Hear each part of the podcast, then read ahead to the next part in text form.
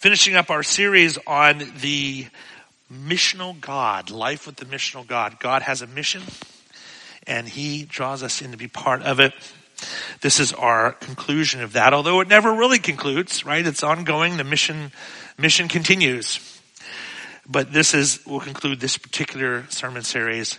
Here now, uh, God's word from 1 Corinthians 3, 1 through 7. Brothers and sisters, I could not address you as people who live by the Spirit, but as people who are still worldly, mere infants in Christ. I gave you milk, not solid food, for you were not ready for it. Indeed, you are still not ready. You are still worldly. For since there is jealousy and quarreling among you, you are not, are you not worldly? Are you not acting like mere humans? For when one says, I follow Paul, another says, I follow Apollos, are you not mere human beings? What, after all, is Apollos and what is Paul? Only servants through whom you came to believe as the Lord has assigned to each his task. I planted the seed, Apollos watered it, but God has been making it grow. So, neither the one who plants nor the one who waters is anything, but only God who makes things grow. Come, Holy Spirit, bless our reading of your word, our conversation with your Holy Spirit. We love you and we thank you. You are faithful. Amen. Amen. Well, let's be clear about what the problem is with the Corinthian church. And they got problems. And it's encouraging to see that, isn't it? Like, it's not about the church having it all together. It never has been. Churches are human. We're all human and the Corinthians were human, and their humanity was in full display. Notice how Paul speaks to them here. He says, I could not address you as spiritual, but as worldly, mere infants in Christ. I gave you milk, not solid food, for you were not yet ready for it. Well, he's talking about their spiritual history. He's talking about where they started. Of course, you start from ground zero with anybody who is new to the faith. You got to start somewhere. As won Bible scholar put it, it is inevitable that those who have been just one for Christ should be mere infants in Christ. Right? We all started there. Maturity comes from growth and development.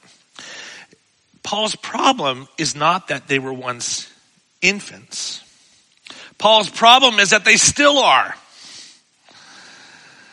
They should have outgrown that state long since, says the commentator, and that's Paul's issue.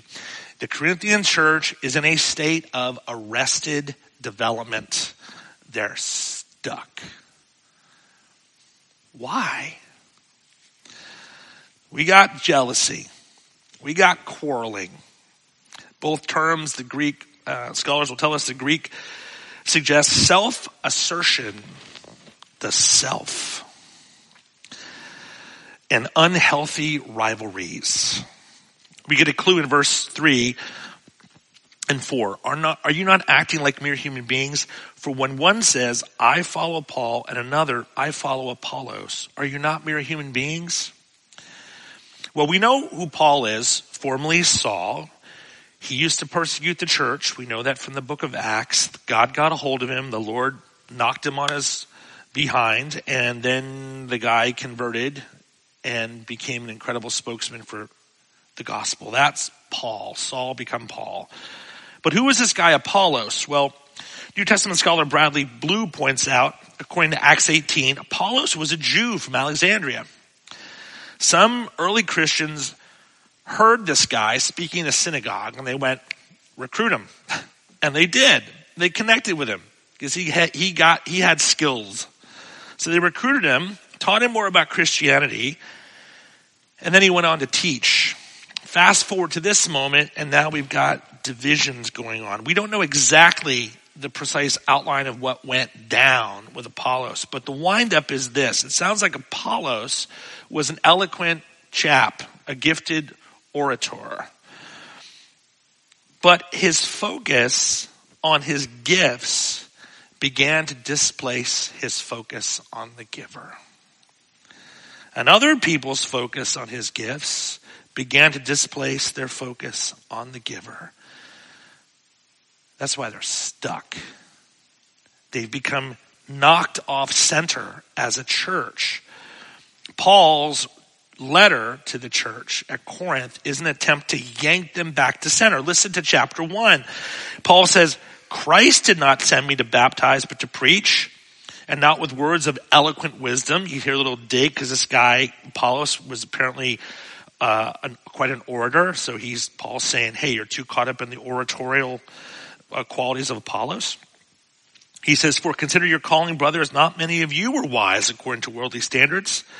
But God chose what is foolish in the world, but God chose what is foolish in the world to shame the wise. God chose what is weak in the world to shame the strong. God chose what is low and despised in the world, even things that are not, to bring nothing, to bring to nothing things that are, so that no human being might boast in the presence of God. And because of him, you are in Christ Jesus who became to us wisdom from God, righteousness and sanctification and redemption.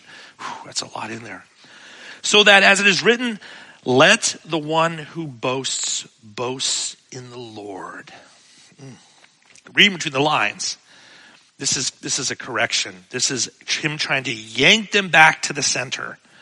Apollos and the people of Corinth, at least some in his faction, allowed this guy's gifts and abilities and their impact to displace their focus on God. And so the ministry in Corinth lost its way. This hits home today. If you want to read a powerful story of that happening in modern times, of this very thing happening in modern times, hear, listen, check out, tune in to Christianity Today's podcast, The Rise and Fall of Mars Hill Church. I think every pastor, every leader should study this thing. I listen to it regularly. It is powerful. It is about Mark Driscoll and the ministry there completely losing its way, where it became too centered on him.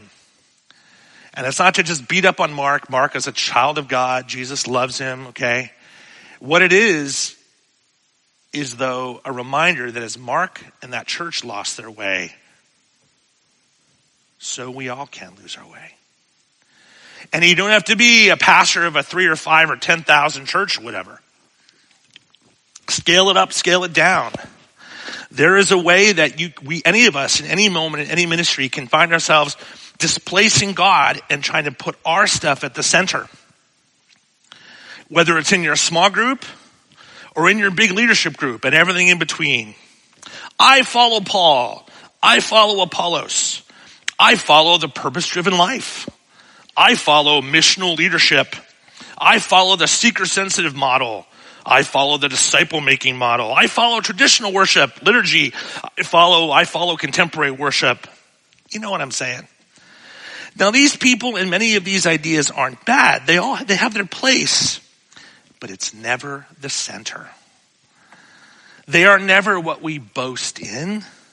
On the contrary, they are diakonoi, servants whether it's a person or a theory or an idea, they serve. And the Greek for that is diakonoi, which is where we get deacon.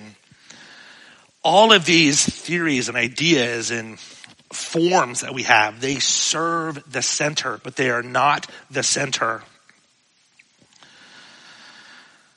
The rise and fall of Mars Hill is a warning to us all about the constant battle to serve the center and not be the center. And that's a battle that runs through all of us.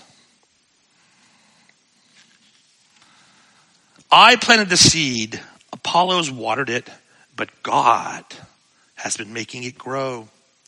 So neither the one who plants nor the one who waters is anything, but only God who makes things grow. This is quite radical. Paul later on in this letter will actually list the gifts out that the church people have. So he's not saying we're like passive, you know, and stuff just happens to us, right? No, God has a role for us. He gives his church. God gives us and uses us. And Paul writes about this and he affirms this and we're all about affirming this here. But here, before he does that, he's laying the theological groundwork for it. He's putting it in proper perspective. We're to be faithful to our assignments, but we're to leave the outcome in God's hands. Our gifts and our graces serve the center, but they are never the center. In the space of five verses, Paul highlights the reality and presence of God six times, verses five through nine. The Lord has assigned each to his task, five, verse five.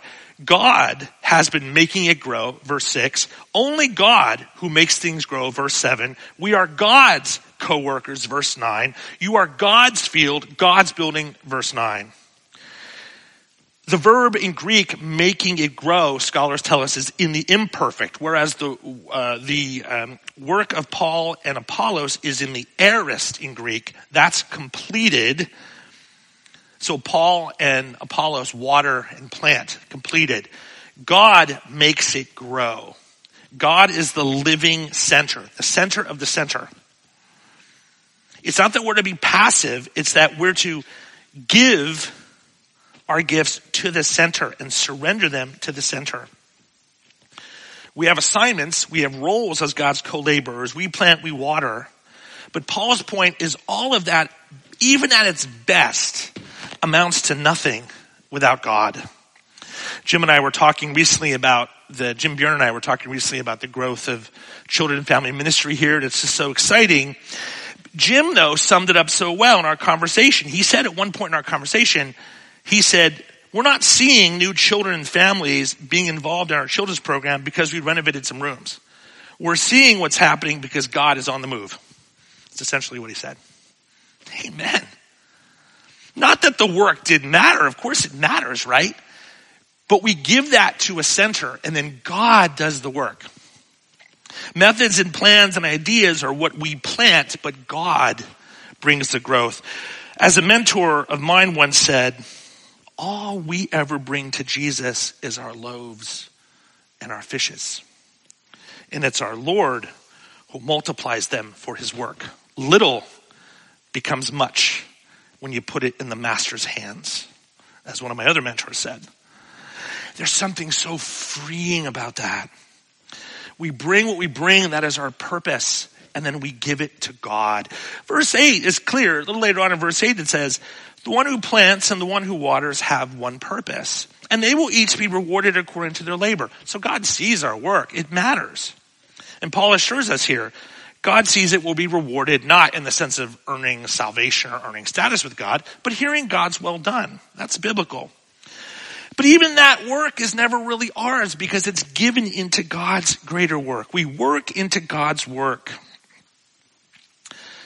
It's a good way to end our series on life with the missional God to realize that it is never us who are saving the day. It is God who graciously, graciously includes us and his saving the day. For we are God's co-workers. You are God's field, God's building. We are, we are co-workers. We have fields and buildings, but it all belongs to God, not us. That is freeing. We are most freed to life with our missional God when we remember above all that it's God's mission. So we give our all and then we let it go. That is, that is after all what it means to give, isn't it? You give all, you loosen your grip. When we let go and we let God, as they say, a little bit of AA recovery wisdom, right? Let go and let God. There's a lot of wisdom in that. And that isn't passive. I mean, have you tried letting go? That's not passive. You go for it and then you let it go, right? Go for it and let it go. And watch what God does. When you try to grip and try to control, you know, when you, we all have an Apollos in us, right? I mean, some level, but it's tiring because that kind of sense of, you know, living at the center is tiring. Taking all that on is tiring. It'll crush you. It'll crush you. And if you're not careful, it'll crush others around you, which is what happened at Mars Hill.